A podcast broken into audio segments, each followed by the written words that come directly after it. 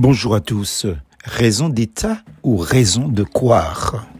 Si nous le laissons faire, tous croiront en lui et les Romains viendront détruire notre ville et notre nation. Jean chapitre 11, verset 48.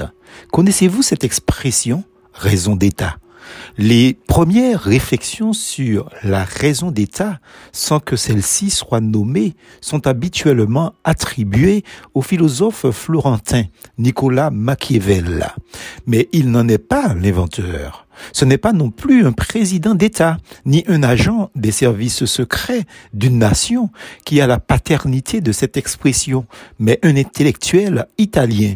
Selon certaines sources fiables, on attribue à Giovanni Botero, un penseur politique et homme de lettres italien d'être le premier à utiliser l'expression dans son livre La raison d'État en 1589 ouvrant ainsi la voie à une abondante littérature sur le sujet. Qu'est-ce que c'est réellement la raison d'État? C'est le principe au nom duquel une nation, un État s'autorise à violer le droit et la loi au nom d'un critère d'intérêt supérieur.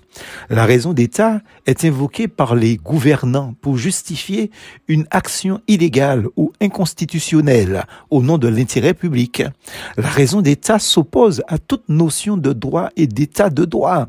Pour certains, la raison d'État est une violation des règles nécessaires à la survie d'un gouvernement, d'une nation. Pour d'autres, le concept de raison d'État est considéré comme une tentative de donner une explication rationnelle aux pratiques despotiques ou violente d'un État. En détournant la théorie de la souveraineté de l'État, elle a pour objectif d'assurer sa préservation et sa pérennité. Alors pourquoi est-ce que je parle de raison d'État dans une méditation spirituelle et biblique? La réponse est dans le verset qui suit. L'un d'eux, nous dit la Bible, Caïphe, qui était grand prêtre cette année-là, leur dit, vous n'y comprenez rien, vous ne réfléchissez pas qu'il est dans votre intérêt qu'un seul homme meure pour que le peuple et la nation tout entière ne disparaissent pas Jean chapitre 11, versets 49 et 50. Voilà des hommes religieux qui, en l'an 33 de notre ère, évoquaient déjà la raison d'État sans la nommer explicitement par ces mots. Il est de notre intérêt qu'un seul homme meure pour le peuple et que la nation tout entière ne disparaisse pas.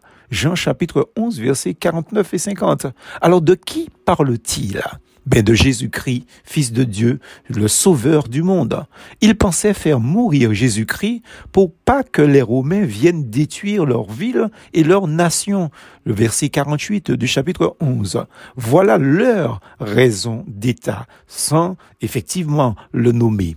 Mais le plan divin allait au-delà de cette raison d'État, entre guillemets, car la mort du Christ, en fait, devait avoir un impact mondial, non pas sur la seule nation d'Israël, mais sur l'ensemble des nations du monde entier.